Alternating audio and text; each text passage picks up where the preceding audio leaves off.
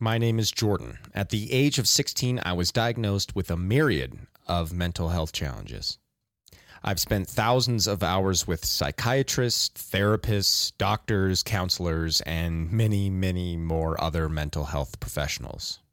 And with that, of course, comes with uh, me trying just about every combination of medication that exists. I've studied dozens of self help regimes, practices, and techniques and implement them to the best of my ability in my daily life. The psyche of the modern man has been shaped to turn a blind eye to mental health, introspection, and physical health. Dozens of statistics and studies show very hard concrete evidence of this trend. It's time for that to change. We will be focusing on a wide range of topics from money to intimacy issues, anger to pleasure, self talk to charity, and many, many more. I welcome any and all listeners to join us, whether you are a man, woman, or non binary individual. Listen, I understand that men have dominated just about every facet of life for thousands of years, but an awakening is beginning to occur in men and culture. With this awakening, men now more than ever need patience and help to undo thousands of years of conditioning so that we can make this world a safer, kinder, and more loving place to live for everyone. Now let's get to the topic at hand this week your social battery. As always, let's start with a quote. And well, I at least tried to find a quote, but what's interesting is when you search Google for uh, social battery, uh, you like enter that weird Google no man's land where there's only like a handful of worthy results before it just like dissolves into this like half-ass Pinterest posts with like quotes and stuff. Which is kind of striking to me. Like in the modern world with the shotgun blast of media we constantly consume and the incessant connectivity we have to everyone we know and the omnipresent social pressure to be like the cool guy we hear very little talk of just being sick of all of it. And that's by design, I would think, in my opinion. To be healthy is to be a socialite, to mingle, you know, bump elbows, show off them dance moves, right? Not really. So, what is your social battery? Well, first of all, this is not about whether you are an introvert or an extrovert. This has nothing to do with being shy or verbose. This also has nothing to do with how independent of a person you are. With that said, the only concise definition I could find was, of course, on Urban Dictionary, which, in the parlance of our time, uh, typically outlines the most accurate nomenclature, Mr. Lebowski. And so the user re refried beans wrote a phrase used to describe a person's tolerance of being around other people. The lower the social battery, the less patience or tolerance one has for others. So, the long and the short is how much you can deal with interacting with people. I want to stress that interactions can be anything from like a best friend that you absolutely love, simply wanting to get coffee, to like that girl from sophomore year biology that wants to get together and like sell you essential oils. So it can be a good thing, but it can also be bad. It can be drama, it can be laughter, it can be anything. The point is that there's only so much interaction with others we can all take. For some, that's quite a bit. For others, it's not so much or none at all. And it can change from day to day, too. Let's talk about the stigma of recharging your social battery. Imagine you're at a small dinner party with folks that you genuinely enjoy spending time with, but today you're just not really digging it. There doesn't seem to be anything in particular, but like the magic isn't there. Maybe it's because you're tired or you notice that you're getting annoyed at the small things, you feel frustrated by stupid stuff. We've all been in this scenario, and you feel squeezed, like you want to get out. But you can't just like leave, right? What will they think? Do you lie to them? Do you just sneak out? And then the anxiety kicks in. I wish I just stayed home. I don't want people to think I don't like them. What if they don't invite me again? Okay, stop. All this stems from the stigma behind taking care of yourself before others. Remember, when the oxygen mask falls from the overhead compartment, it's imperative you ensure your brain gets oxygen first before you can help others. We're taught if we don't want to be the belle of the ball or the master ceremonies, the center of attention, we're not as confident, right? And with those, if you can find that within yourself to be the belle of the ball, the master ceremonies, you have control over a situation. With that control, you're perceived to be more confident and strong and smart and clever and, dare I say, more attractive. I mean, God forbid you stay home on a Friday night because you need some peace and quiet for yourself. What's wrong with you? Why aren't you out looking to get laid or slam some cocktails? Does that sound familiar? It's because we've all heard it, or we've all thought it, or we've all felt it. What's wrong with you? Why are you a loner?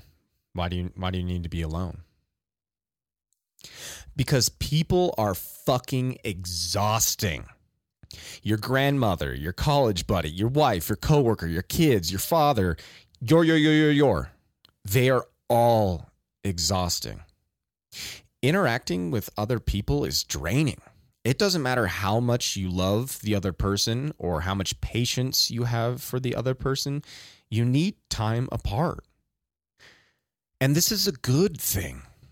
I would argue that if there is someone in your life that you could spend every waking moment with in pure bliss, you may need to reevaluate some boundaries. Which is to say, if you see someone as perfect and unopposing always, you may be too forgiving or unwilling to speak your mind. I can't speak for everyone, but I will say that love is understanding and forgiving someone for doing those small things that just get under your skin. But thinking that love is that the other person can do no wrong sounds a bit like Stockholm syndrome okay, so you went to an event, right? And you feel drained. So, how do we recharge our social battery? Well, first, before we even went to the event, we need to understand the bandwidth of our social battery. And as I mentioned, it may sway from day to day, but more times than not, it's pretty stable. Some folks have huge social batteries. They hang out with people almost every day. They revel in the nonstop social life that they build.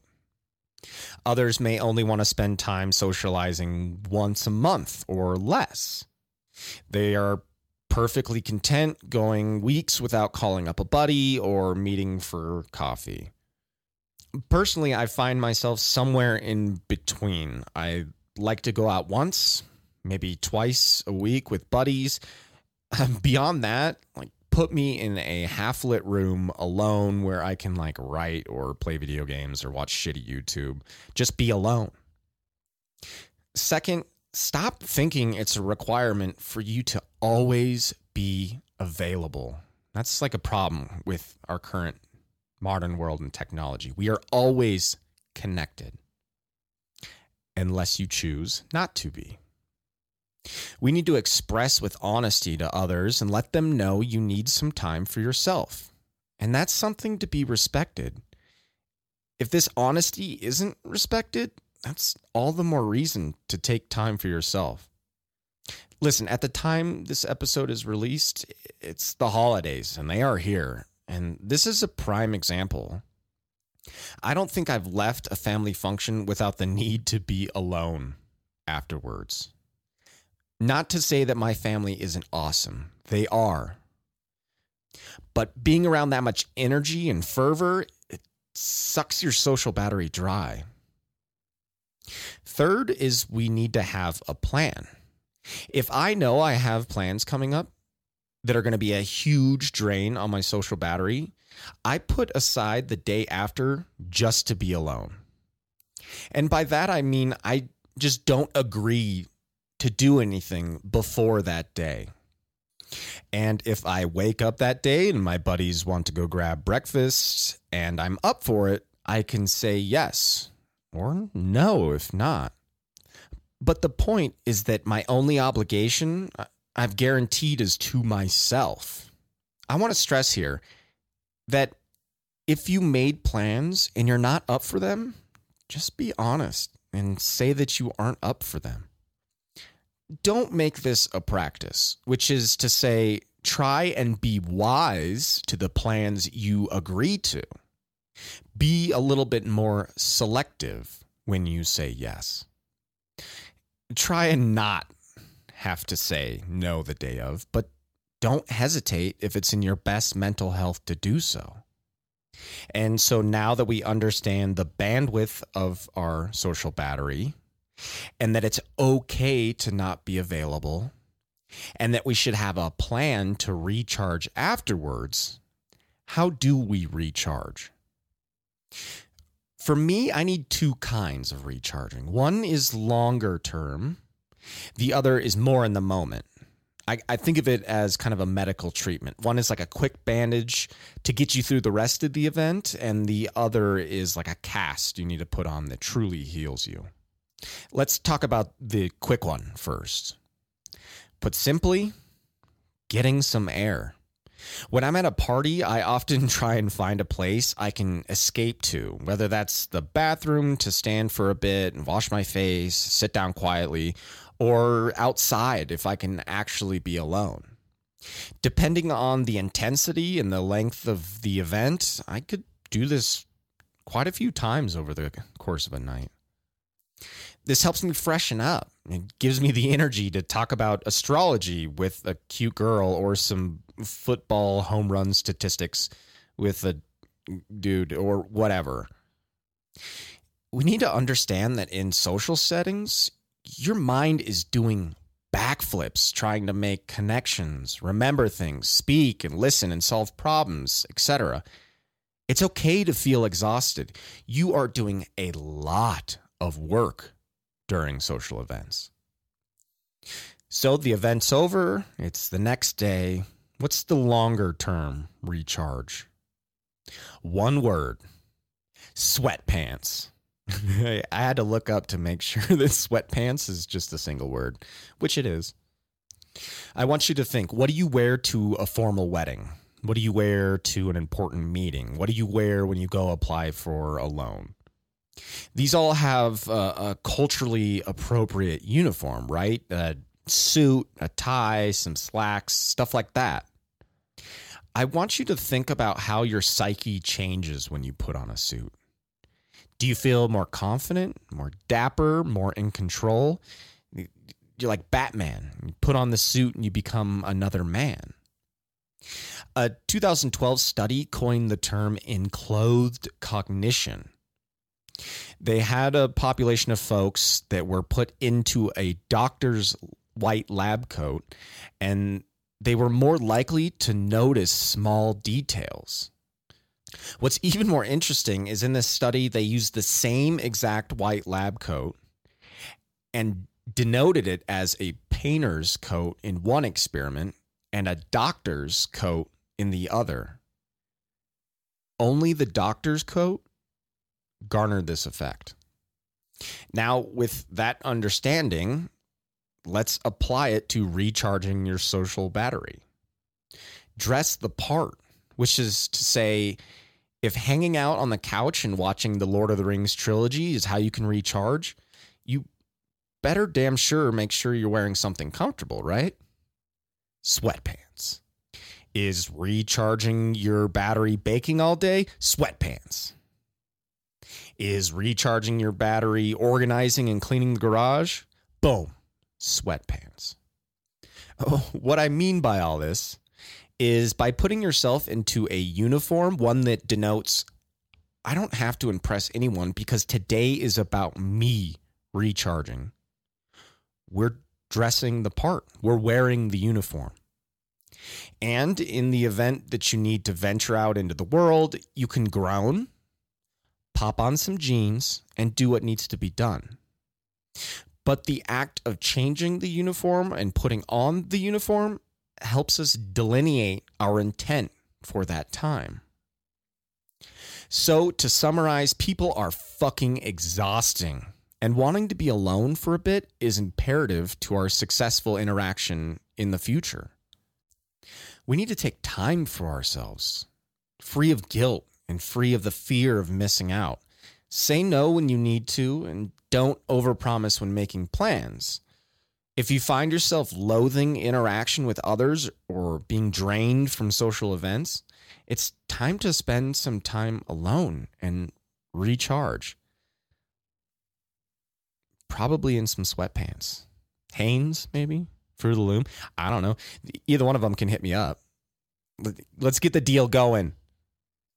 I'm a purveyor of that dad outfit. You got gray sweatpants on, you got gray zip up, you know, you got some slippers on, low, mowing the lawn, you know.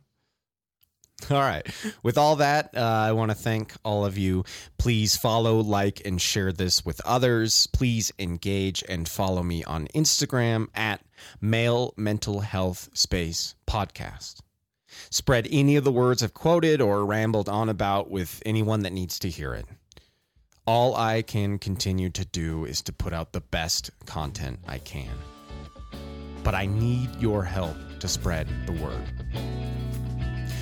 I'll keep saying it. This is on us. Let's be the best soul, body, and mind we can be. Being a man comes second. Thank you.